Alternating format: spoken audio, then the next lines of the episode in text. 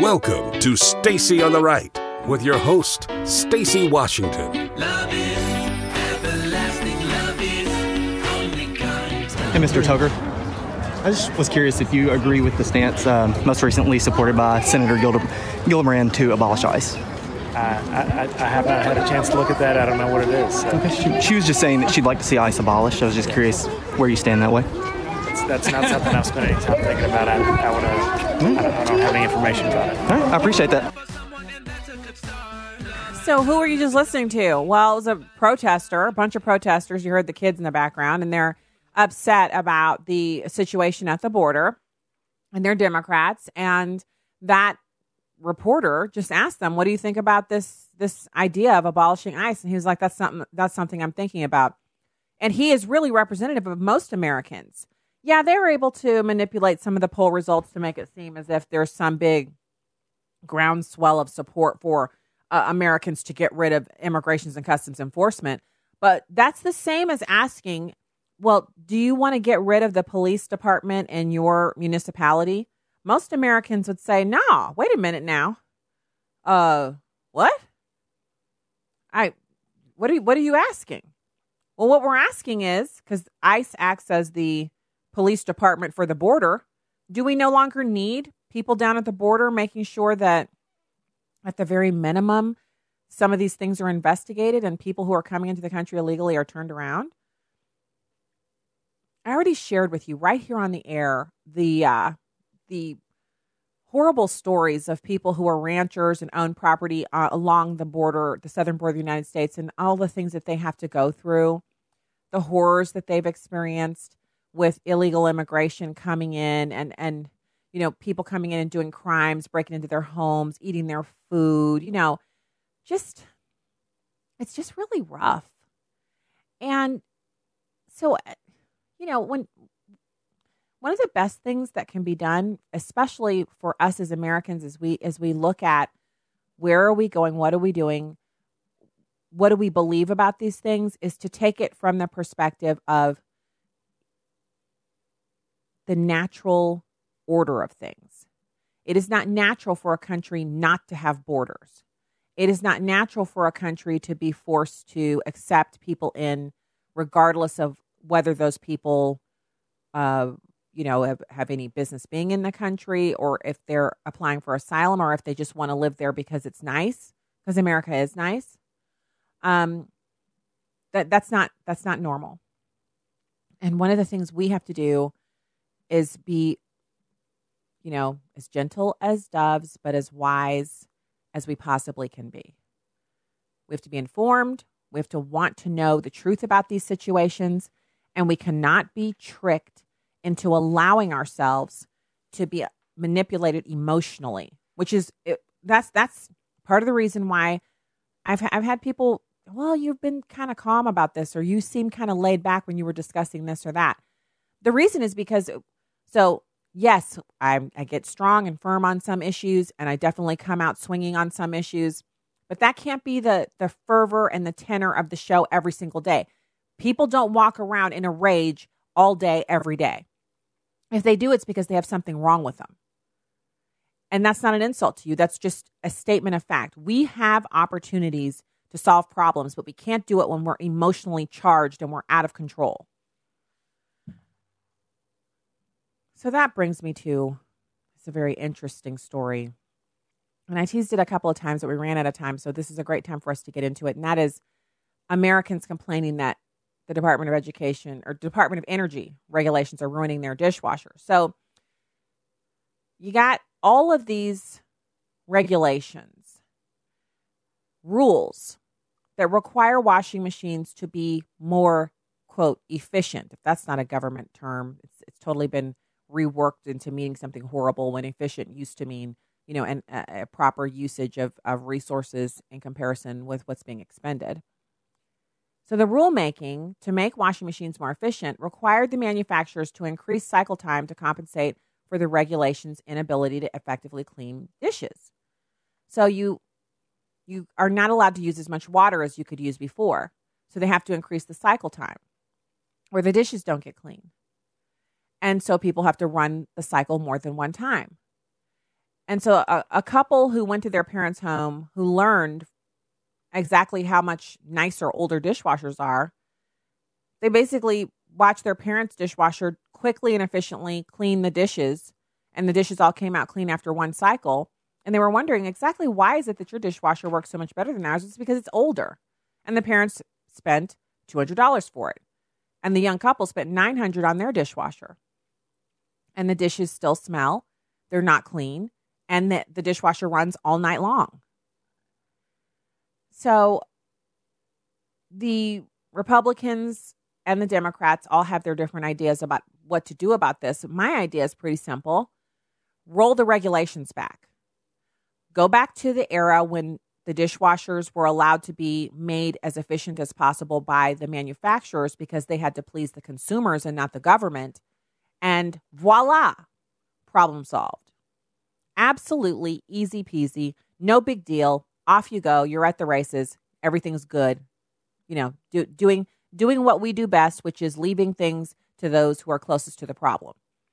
Problem with the dishwasher not working well? Let the manufacturer handle it because they know if the dishwasher doesn't work well and people are doing YouTube reviews about how much they paid for it and how it doesn't work right, that at some point people will not only realize that they've been duped into buying something expensive that doesn't work, but everyone else will realize it and their dishwashers will not sell.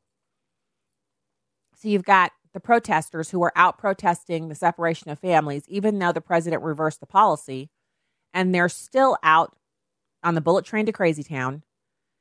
This time, the Nebraska Republican Party's headquarters in Lincoln, Nebraska, had a window thrown through it, uh, a, a brick thrown through the window last night. Republican staffers found a spray painted message beneath the broken window that said, Abolish ICE. And in the photographs, you can see where they threw the brick through a, a plate glass window and it completely shattered the window. And then they spray painted in red, abolish ICE on the sidewalk below. Now, Democrats such as Maxine Waters and others have been whipping up support for abolishing U.S. Customs and Immigration Enforcement. But this is not how it gets done. ICE was established by Congress, not by the Republican Party of Nebraska. So you can break all the windows you want, you can vandalize, you can do whatever you want. But it's not going to cause Congress to change their minds about whether or not ICE should exist. Uh, on another note, though, I have to say it's kind of interesting to watch Democrats advocating for the abolishment of a federal agency. Because they're the ones who um, are always saying that the government is good and getting rid of government agencies is something that conservatives do to distract away from the fact that they don't want to help people. I just find it hilarious.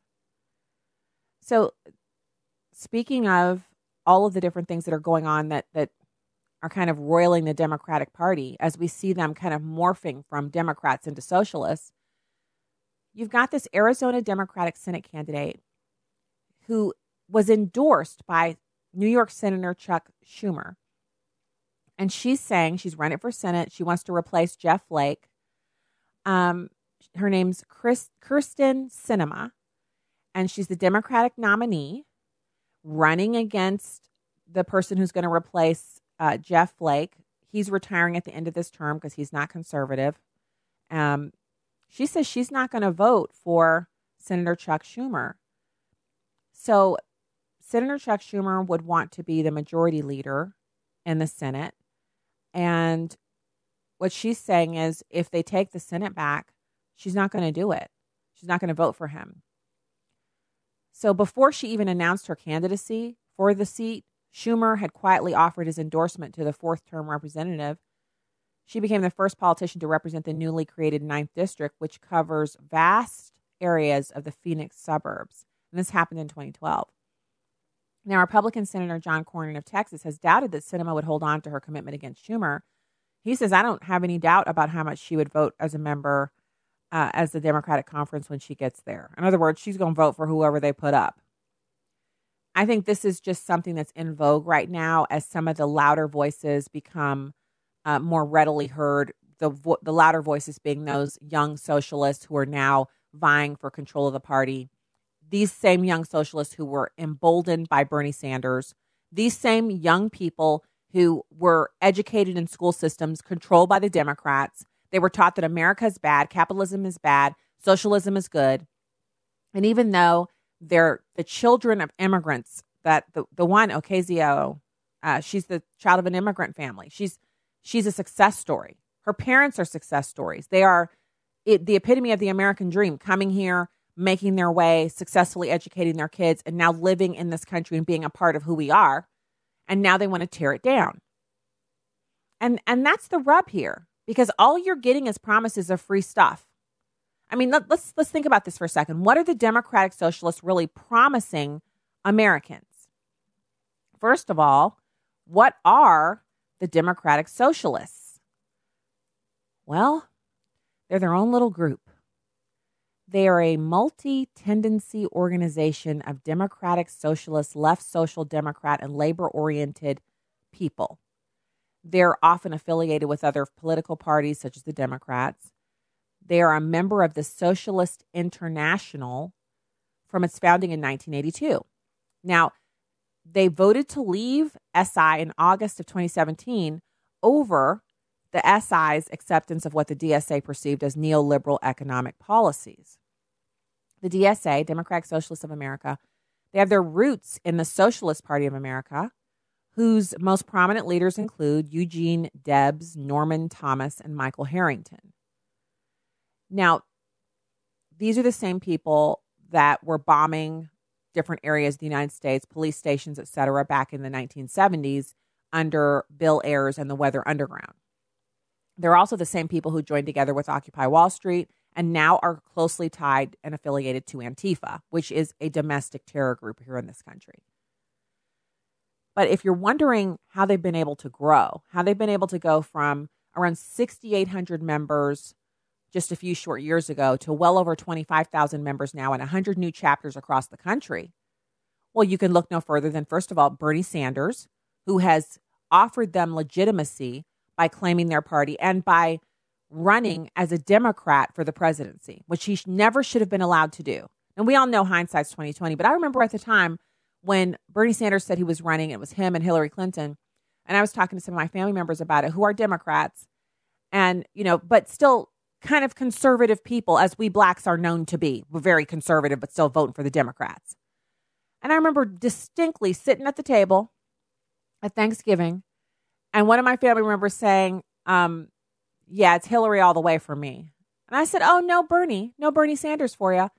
And a laughs of derision rose around the table. And almost in unison, you could hear people saying, He's a socialist. Democrats aren't socialists. He's a socialist. He does um, we're Americans. We don't believe in socialism. And I kind of sat back in my chair. I had to put my ham, my fork with my ham on it down. I was like, wait, you guys realize he's running as a Democrat? And they were like, yeah, he's no Democrat. He's a socialist, and I'll never vote for him. Now, that may have been the mood at that table with, you know, obviously I'm black, my family is black. Um, and obviously socially conservative and very economically conservative, but very, very much Democrats, dyed in the wool Democrats, lifelong Democrats.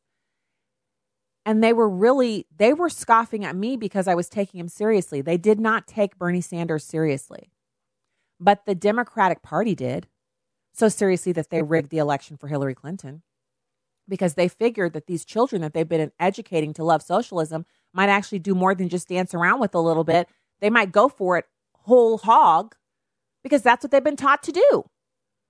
And the children I'm talking about are the now adult millennials, 18 to 34. They've been taught in school that America is the devil, that Palestinians really deserve their own piece of Jerusalem and should split Israel in two and take half of it for themselves. They've been taught that gender is not what's between your knees, it's what between, what's between your ears. And they've been taught that being a Christian means being anti science and that you shouldn't listen to your parents on social issues because they're old and archaic and they don't understand anything. Any wonder that they might be now flirting around with socialist ideas and that after they've flirted around, they're going to get right on in there and, and pony up and they're going to get rid of Schumer and Pelosi and all these other quote unquote old people? I mean, it's amazing to watch this happen. All right, when we get back, we'll have more for you. You stay right there.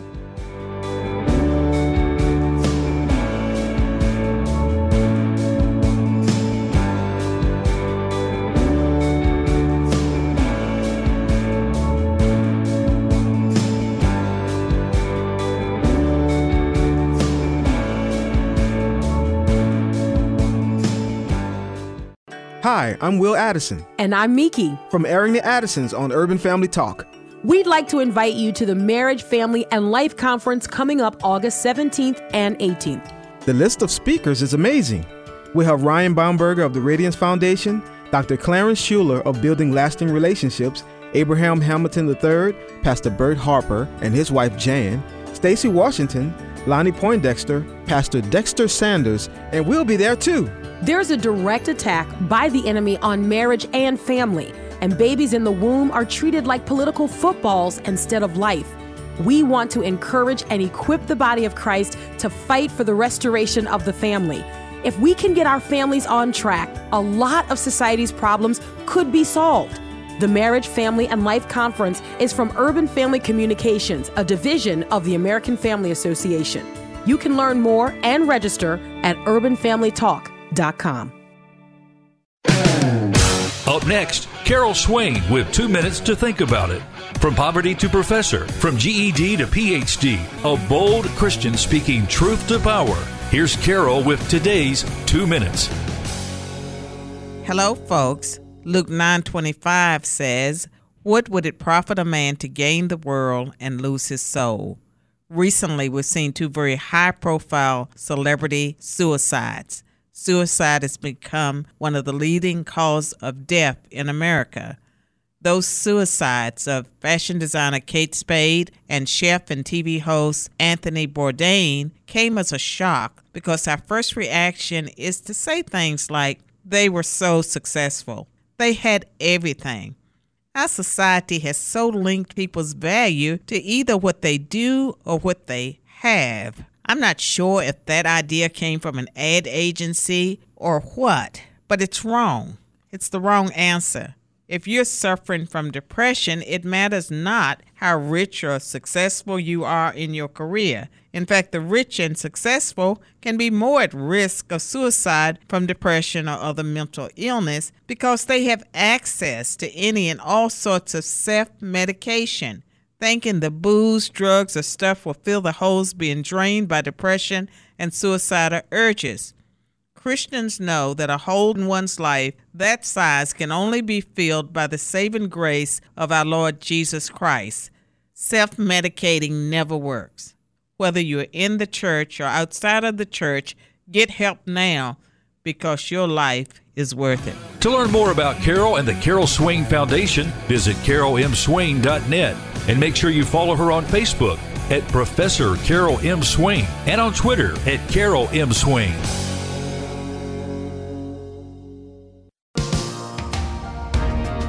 Welcome back to Stacy on the Right on Urban Family Talk. Welcome back to the program, everybody. Stacy Washington, host of Stacy on the Right here on American Family Radio and Urban Family Talk. Also, one of the co-chairs for Project 21's National Advisory Council for the National Center for Public Policy Research.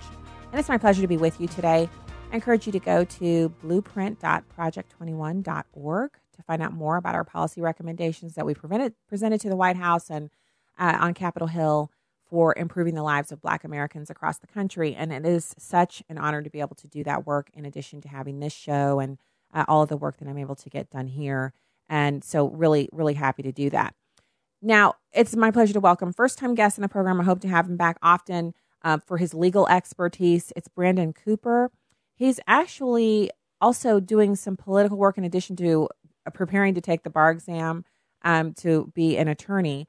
He's the co chair of the Maryland Black Republican Council, and he provides commentary on, on television in, in Washington, D.C., and New York. And um, so it's a pleasure to welcome you to the program, Brandon. Thank you, Stacy. Pleasure to be on. Yeah, so I'm I'm really happy to talk to you. Uh, could you we we kind of decided to discuss this here on the air, but I want to let you lay it out for the listeners um, what what we're kind of advocating for here. And in terms of uh, the appointment to the Supreme Court? Yes, absolutely. So, Yeah. so we we don't have any one person that we're interested in, but we are interested in the Supreme Court pick and and what goes forward from here. Exactly. Um, if you remember back to 2016, uh, Trump really did something that was unprecedented. He provided a list of potential picks. Um, part of that was to shore up the conservative base heading into the November election. Um, and from that list is what he's used to pick uh, last year's appointment of Gorsuch, and an amended list is what he's using this year. And so, unlike past presidents, he actually has a pretty narrow list of potential picks uh, that uh, commentators like us can look at, media, and even opponents can look at to kind of gauge where he's headed. And so, uh, based off that list, based off of chatter in the DC area, uh, there's emerged probably a handful, five or so uh, top picks who are going to be considered for the appointment um, that's supposed to be announced in the coming week, uh, July 9th. Um, the White House announced today that they've met with four or five of those folks. Um, some of the names that you may be familiar with. Uh, Brett Kavanaugh, he's on the Court of Appeals out here in D.C., um, and a few other ones that are coming up. And so we do have kind of a narrow list. And again, because he's given us a pretty solid list of conservatives who've been vetted over the last, you know, two years, a lot of work has come from the Federalist Society, which many of you may know as a, uh, one of the only leading conservative legal groups in the country. Uh, their executive director has been involved with uh, the appointments of uh, Roberts to the court, Judge Alito, and Gorsuch last year. So he's heavily involved in the process. And of course, the Heritage Foundation, which we know has our friend uh, Cole James now leading out here in D.C. And so those two groups, combined with uh, the uh, the president and his in-house counsel, will be the ones steering the, the selection based off that list. And what's so exciting about that, Brandon, is that this is just the fact that, and you just highlighted this, that the president took the unprecedented step of saying, you, you know, the inference is you guys don't think I can make this decision because I'm not a politician. I don't come from the the ranks of the Republican Party. I haven't been a Republican my whole, you know, career in public politics. I haven't been elected numerous times and had this process kind of ingrained into me of how this is done. So what I'm going to do is consult with some experts, experts that are their credentials are impeccable, the Federalist Society and the Heritage Foundation. We're going to come up with a list and I'm going to present that list to the American people as a part of my platform that I'm running on. So when you look at my Right. campaign, you have this list.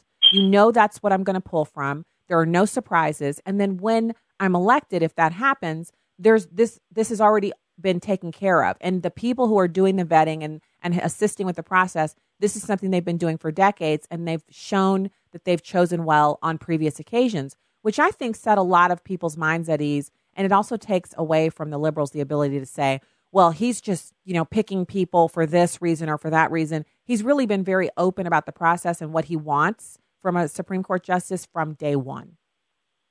Exactly. And I would say, you know, I wouldn't put anything past liberals. But even with this list, they are still ramping up the attack. Um, as uh, reported out later earlier this week, there's an effort to spend about $5 million from liberal groups to try and impose uh, the appointment of a replacement for Kennedy. They're obviously making the failed argument that they should wait until after the midterm election, which has no precedent or no reason to do that. Um, but also, I take a point. I want to make sure I thank uh, Harry Reid very sincerely because um, because of his uh, change to the Senate rules back in 2013. That was the only reason why Trump is now able to make his second Supreme Court pick in less than a year and a half. Uh, the Reid rule back in 2013 changed the requirement from 60 votes down to 51. And so, again, if uh, all of Senate Republicans vote just as they did last year with Gorsuch, um, we'll have a new Supreme Court justice in time for the next term that starts with October. And so, Brandon, you brought it up, and now we got to talk about it a little bit. And, you know, gloating's not Christian. It's not the right thing to do. So, no gloating. But we have to just point out, you, you, you just point out, we have to kind of highlight it a little bit more.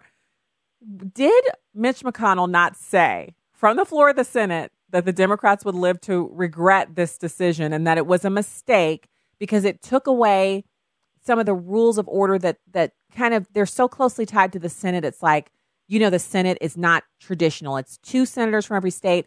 It's you know it's the 61 votes. You need the 61 votes that you, you don't just a simple majority won't do it. You have to really reach across the aisle. You have to say to people, "Hey, you know, come alongside me on this. Here's why." You have to convince them. You have to do that arm wrestling and everything.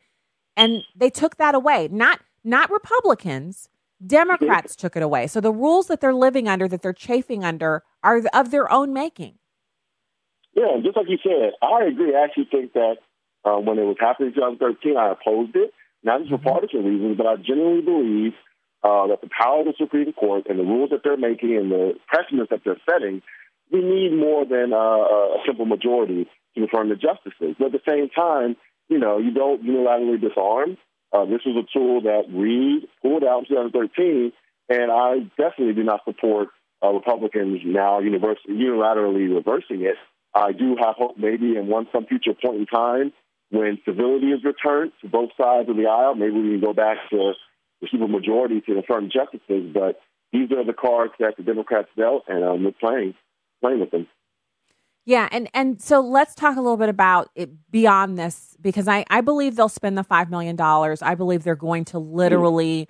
Like rip off their clothes and set themselves on fire. They're going to do whatever they got to do to try to stop this. But they don't and have the votes. Susan Collins, who you know, oh, uh, yes. we know is being a moderate, but in, in, all, in all honesty, I have no fear that she will do anything like a McCain and pull uh, opposition vote. She voted for Gorsuch, and in addition to voting for Gorsuch, she actually went on the Senate floor and spoke highly in, in, in for his confirmation. And so I think uh, that she will not waver, and she will vote affirmatively uh, to support uh, the justice ultimately selected.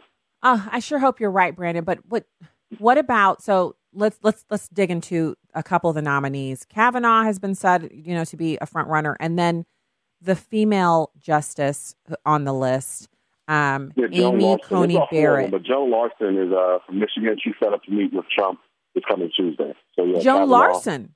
And, okay. And Larsen. Okay, and then what about Amy Coney Barrett? She was taken through the process just a little bit before they chose Gorsuch, and she's a very strong uh, Catholic. She has a number of children, I think seven kids, um, great marriage, yeah. and she's very, very pro life. Yeah, there's about four, four women on the list, and she's included. Um, again, I'm a political junkie. I live here in the DMV area, the DC Beltway area. And so I just know that uh, she rose to prominence earlier this year because she was grilled uh, by mm-hmm. Democrats. I think it was Feinstein, maybe, who were questioning, and kind of mocking her Catholic credentials. And so um, she's on the list. She's definitely a contender. Um, but I do know that she is, um, because of her interaction with Feinstein, she is kind of a, a, a, not a controversial pick, but one that the Democrats could use a little bit more effectively in their messaging in the midterms. And unfortunately, um, that's the life of politics here in our nation, what we're dealing with. And so I do think that may be a factor um, in that decision. But again, she's on the list. I don't know if she's met with President uh, this week. There's been about five or six. Um, but I do know that Joan Larsen, another uh, uh, female justice uh, who Trump appointed to the Circuit Court of Appeals last year, and so she's already been confirmed as well. Um, I know she is definitely meeting with Trump later this week. Mm. Um, but there's a lot of good uh, female choices on the list uh, to choose from. I'm hoping. Well, I mean, not because they're females, but I think the Democrats are least effective when they're attacking women. I think, you know, it kind of really smacks of hypocrisy when they attack conservative women because they're always saying that there's a war on women and that Republicans are waging it. Then they wage the most vicious attacks, as we've seen them do to Kellyanne Conway and Sarah Huckabee Sanders and other yeah. conservative women. I mean, just recently, because it used to be that Sarah Palin was the poster child for what they do to women that they don't uh, appreciate the, the politics. But now they've gone even further with uh, with Sarah Huckabee Sanders. They have a real appetite for savaging her, and she's been able to withstand it. And I think they're going to do the same thing to any female conservative who is put forward for this role. Yeah, optics definitely matter. You have to understand that while I don't think there'll be a huge uh, chance of the confirmation failing, this is happening in the context of a midterm election. There'll be an election maybe a month or so after this appointment goes through. And so that definitely is something that's on the mind of the president, in particular, Republican strategists here um, in D.C. as they're trying to make sure that we keep the Senate majority. uh, so that other future justices, um, we'll talk about a little later, are, uh, who may be appointed in years down the line, are also uh, appointed through a Republican Senate. And so having that context in mind, you're 100% right. Um, anticipating that they're going to keep this fight, the Democrats, going on through the midterms, and are going to try to use the Supreme Court in the way that Trump used the Supreme Court, I think, to rally his base um, in 2016.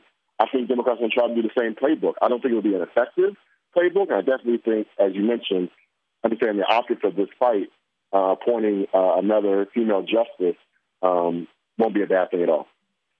So let's talk about that. Um, after this appointment, and I, I do believe I, I, I just heard the steel in Mitch McConnell's voice when he announced that a vote will be taken on this nominee after they're put forward by the president on the 9th, or the, the, the candidates will be named on, and then they'll go through the process, and then one person will be nominated, one person will go through the process.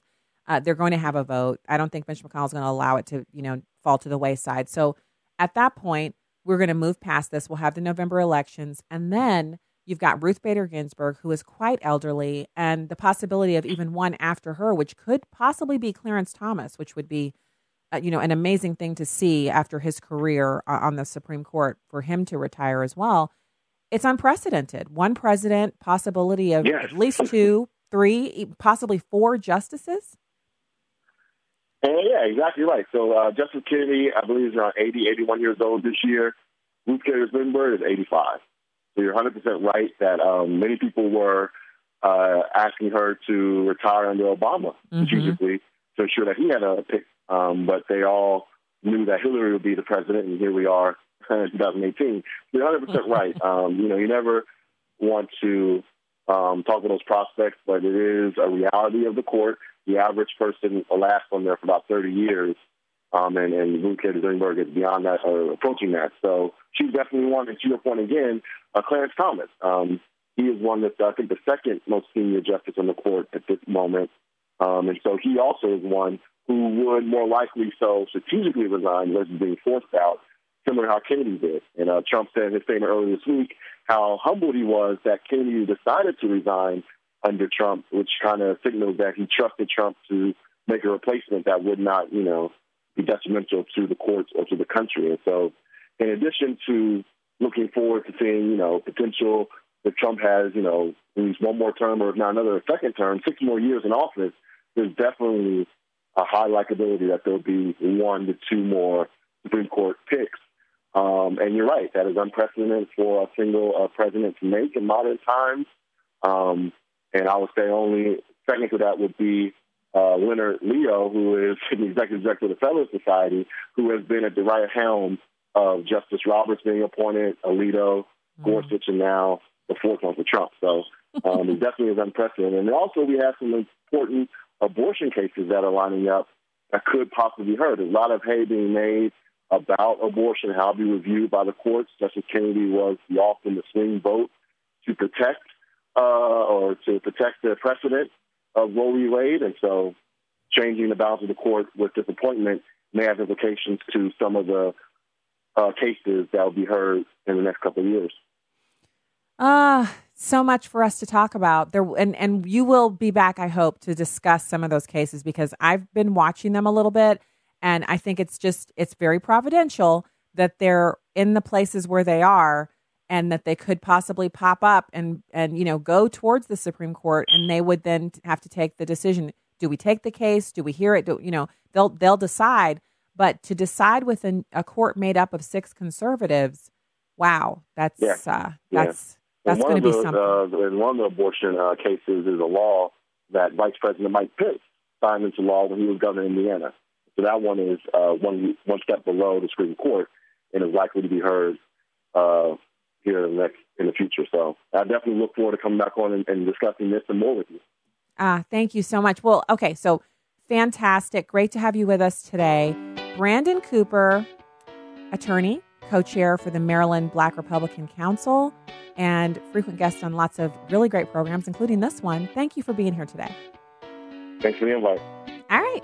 We will talk to him again soon. I am just so excited that we are going to have some vacay time because we're going to have the 4th of July and celebrate the birthday of this country, which is something awesome that we should be praising God for. I know I am. So we'll be back with more after this. Keep it here.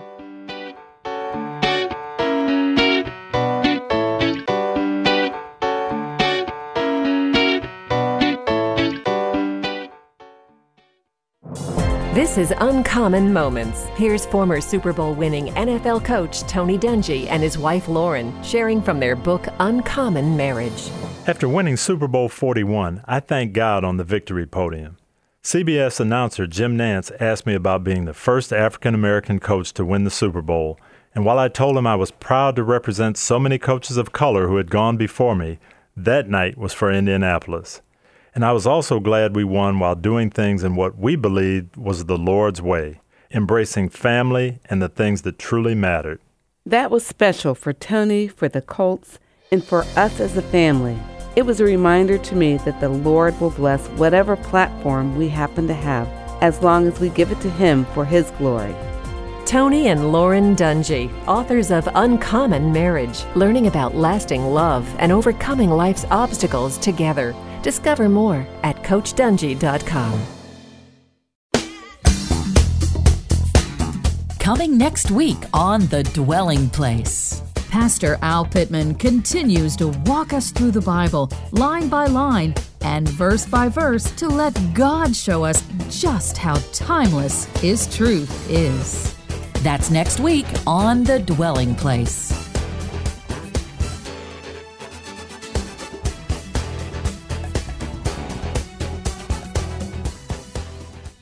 It's time to call your senators. We need to tell them to put an end to the liberals' filibuster, switch to a majority vote, and defund Planned Parenthood. Call the Capitol Switchboard at 202 224 3121 or go to afaaction.net. Senators respond to constituent calls. So call 202 224 3121 and tell your senators to switch to a majority vote and defund Planned Parenthood. Your call will make a difference.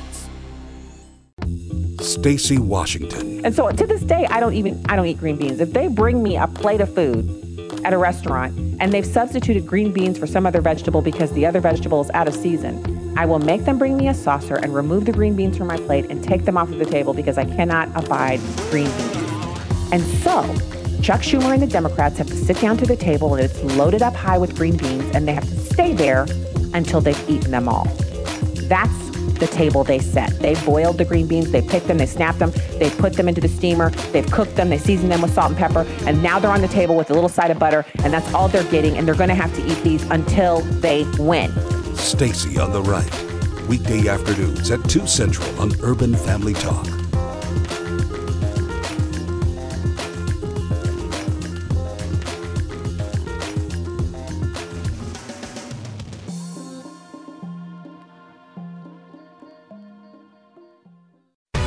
This is Stacy on the Right on Urban Family Talk.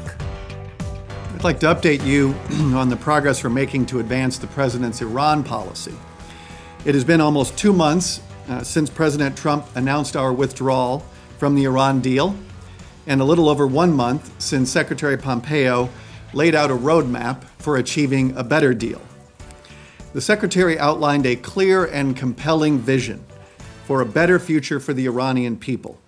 This future can only be realized, though, if Iran meets 12 demands to become a normal country. Normal countries don't terrorize other nations, proliferate missile, missiles, and impoverish their own people. As Secretary Pompeo has said, this new strategy is not about changing the regime. It is about changing the behavior of the leadership in Iran to comport with what the Iranian people really want them to do. A key part of our strategy is a campaign of maximum economic and diplomatic pressure. The first part of our sanctions will snap back on August 4th. These sanctions will include targeting Iran's automotive sector, trade in gold, and other key metals. Our remaining sanctions will snap back on November 6th. These sanctions will include targeting Iran's energy sector and petroleum related transactions and transactions with the Central Bank of Iran. After leaving the deal, Secretary Pompeo and Secretary Mnuchin decided to create joint teams of senior officials to visit every region of the world. These teams were launched on June 4th and have already visited 13 countries in Europe and East Asia. Our diplomatic teams from state and treasury are bringing with them a message of cooperation and coordination. Many countries around the world share our interests in countering terrorism, halting the proliferation of missiles, and promoting peace and stability in the Middle East. Wow. That's what it sounds like when you have individuals who are willing to tell the truth about our interactions with Iran. And remember, the people of Iran are victims of their government just as much as the rest of the world is in trying to deal with a nation that behaves the way that Iran does. And so we have this it's it's I'm, I'm happy to see it. I'm happy to see the State Department coming out swinging, saying the truth about what's going on with uh, this issue. So um, I want to listen to the Netherlands Prime Minister, who was in the country yesterday. He was uh, meeting with President Trump. He was had numerous meetings with the president over the course of yesterday. He was at the White House, and at one point they had a press gaggle that was invited into the Oval Office to speak with or listen to President Trump and the Prime Minister of the Netherlands as they, you know, c- kind of conversed a little bit.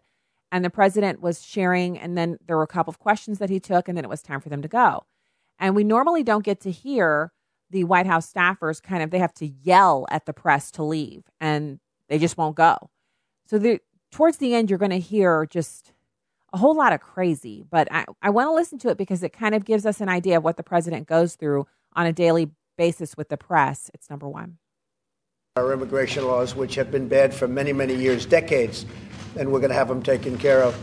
Uh, but uh, very interesting, though, was my four meetings. We'll be, I'll be meeting with two or three more, and we'll make a decision on the United States Supreme Court, the new justice. That'll be made over the next few days, and we'll be announcing it on Monday, and I look forward to that. I think the person that is chosen will be outstanding. Thank you very much, everybody. Thank you. Thank you. Thank you. Thank you. Over the next, yeah. I'll be announcing that on Monday. Mr. President, Monday. want to quit the WTO? Uh, WTO's treated the United States very badly, and I hope they change their ways. They have been treating us very badly for many, many years, and that's why we were at a big disadvantage with the WTO. And uh, we're not planning anything now, but if they don't treat us properly, uh, we will be doing something. Thank you, everybody. for listening.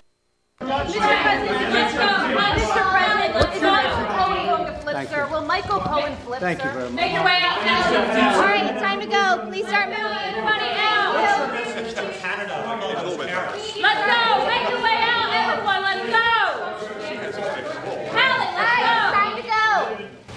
Come on. Here we go. Thank you, sir. Thank you. Thank you. And in that last bit of commotion, you couldn't really hear it, but the um, the prime minister asks, "Is it always like this?" And he was kind of laughing because I guess he just couldn't believe what he was witnessing; that it was just that crazy to him. And I, I agree. The lady is literally screaming at the top of her lungs, and everyone who's there listening is kind of just they're just they're not they're not leaving they're just not going they're i guess they figure you know she can yell all she wants but we're going to stay right here because we don't want to miss anything and that's what the president goes through every single time he has a press what they call a gaggle which is where a bunch of the reporters come in. They have their cameras they have their um, their notepads their ipads etc and they're in there to catch whatever they can catch so that they can report on it.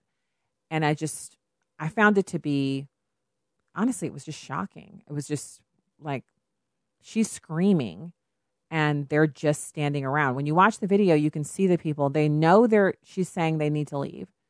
They can see her directing them to leave and they're kind of looking past her and kind of trying to get past her to go in the opposite direction. And that was in front of a foreign world leader. Now, I get it. We have freedom of the press. The press is supposed to hold our government officials accountable. And a lot of what we see is uh you know, a function of that and and the adversarial nature of it. They're they were kind of adversarial with Barack Obama. I I previously didn't think so, but I went back and watched a bunch of videos of press briefings where the president's sitting there. It was President Obama, and he's he's at the podium, and they're asking him questions, and he he gets a little exasperated with them, and kind of lectures them like only a college professor can, and and you know, fine, you know they they they were adversarial with him too, but I just I have my own views of of what's acceptable and I think there should be some respect for the office whether it's a Democrat or a Republican. And having that kind of respect it governs the way people behave and the way people treat each other and it makes it a better working environment. So you know it it's just the way that we should behave towards one another. I know that's not what we're seeing um, and i know it was similar but not to the same degree under president obama that doesn't make it right so it was just an interesting interaction. Um, so we talked about the Supreme Court. We've talked about so many of that, so much of that that's going on. I want to kind of dig back into this Democratic Socialists of America thing. And the reason why I feel like it's so important to do it today is because the 4th of July is tomorrow, because we're celebrating our our independence from Great Britain because we're living in one of the greatest experiments ever known in uh, self governance. So, what is Democratic Socialists of America? According to their website, DSA is the major organization on the American left with an all embracing moral vision, systematic social analysis, and political praxis rooted in the quest for radical democracy, social freedom, and individual liberties. And that's according to Cornel West. Yes, that guy is actually a Democratic Socialist. Barbara Ehrenreich calls DSA an organization that carries on a fine old tradition, old American tradition, the tradition carried on by Eugene Debs, Mother Jones, Elizabeth Cady Stanton, and thousands more. I'm proud to be a member. Um, it's under who we are and what we do. Democratic socialists believe that both the economy and society should be run democratically to meet human needs, not to make profits for a few. That's your first, you know, that's your first bell ringer there. Look in Venezuela where they decided that profits for a few wouldn't work. They don't have anything for anybody. They don't have any food for anyone except those who are in leadership who are always going to protect their ability uh, to to eat and to take care of themselves. We are a political and activist organization, not a party. Through campus and community based chapters, DSA members use a variety of tactics from legislative to what they call direct action. Direct action is protests, mixing it up, beating up grannies, that kind of stuff, to fight for reforms that empower working people. Now, I don't know about you, but I've not met very many wealthy people who don't work. And when I say that they don't work, what I mean is they work at whatever it is that maintains and expands their wealth. So, this idea that only certain people work is another way of otherizing people who have more than one group and pitting people against each other. A political philosophy that pits people against each other is one in which, first of all, they're seeking to divide people for a reason.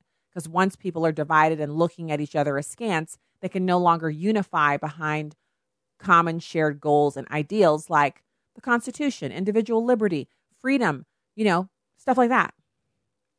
So you have a huge summary document. They have a national strategy document and then a summary. Um, they have what's called the Democratic Left, which is their blog and quarterly print magazine. They have Talking Union, the blog of the DSA's labor network. They have the Get Up Project, which is the grassroots economic training for understanding and power, a series of DSA fund popular education workshops, arming activists and organizers with the knowledge, tools, and skills to explain economics from the perspective of the 99% instead of the 1%. Oh, I bet you that's a bunch of malarkey. And then religious socialism, where they have a dove with a little rose overhead, and the dove is red, and it says religious socialists Religious Socialism is a publication dedicated to people of faith and socialism. As our community grows, we will use it to connect DSA members and to reach out to the larger group of faith based social activists and thinkers. We invite you to join us in making it useful both to people of faith within DSA and the wider religious left. Be sure to like us on Facebook, follow on Twitter, and contribute by sh- sending short essays, commentary, and articles.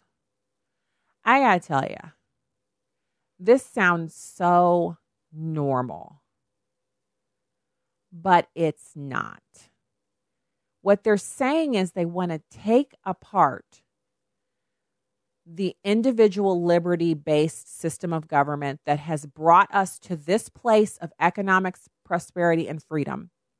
They want to take that apart and make us like what they call every other developed nation on the planet because those those developed nations have the word socialism in their uh, titles. But those nations operate under capitalism. And the means of production is not owned by the government. They have socialized medicine but that is a function of the overgrowth of government and the people who have the socialized medicine don't love it. They hate it so, why would they want to bring that here? Because misery loves company? Because people are jealous and envious? Because when people see other people succeeding, the first inclination that some people have is to want to tear those people down instead of saying, you know what, I'm going to go get some of that for myself. I'm going to go work hard and commit myself to whatever it is that I'm doing, and I'm going to earn my way into something great. And that's not always an easy proposition. It's not always something that happens automatically. It's not always something that even happens. We look at the number of people out there who said they're going to be single-minded about their goals. One one person that always pops into my mind when I think about someone who's single-minded about their goals is Michael Jordan. And I know he was a basketball player and you know that that's in the world of sports and entertainment. But he there are some quotes from him that are really applicable to anyone who's looking around them and saying, I'm not as successful as I want to be, or that person's way too successful, which is the wrong attitude to have. It's not about what other people have, it's about what you're willing to work for for yourself. And Michael Jordan said, uh, they were talking about how he'd made 10,000 baskets. And he said, yeah, but I've missed about 80,000 or some, some astronomical number. And he said that the, the thing that I have to do is I always have to keep trying, I have to keep shooting. And I, that has to be my number one activity is, is shooting baskets. And so he had some natural gifts and talents. Obviously, there were, you know, God given talents that he possessed. But his number one rule of being was that he worked harder than everyone else. And he was single minded about it. And through doing that, he rose to the very top of what he could do, the top of his career. And it's not just him, there's so many other people who aren't in sports and entertainment who have that same kind of drive and work ethic to do well and to achieve wonderful things through their work. And so the Bible says God gives us the desires of our heart, that he he he he puts that spark in us. And then it's up to us to actually do something with it because God's not actually going to move our arms and our legs and do things for us. We have to chase it down ourselves. But when we decide, it's not about other people not having as much. It's not about other people having too much. It's about me saying, I want to do this work to the best of my ability. What more can I do? How can I go that extra mile? How can I have that great idea? How can I make myself of service? How can I make myself indispensable to my employer or my customer or whoever it is? When we start thinking like that, the ideals of an organization like Democratic Socialists of America could never be something that we would agree to. Take that with you into the 4th of July and enjoy yourselves. I'll be back with you on Friday. God bless. Stacy on the right.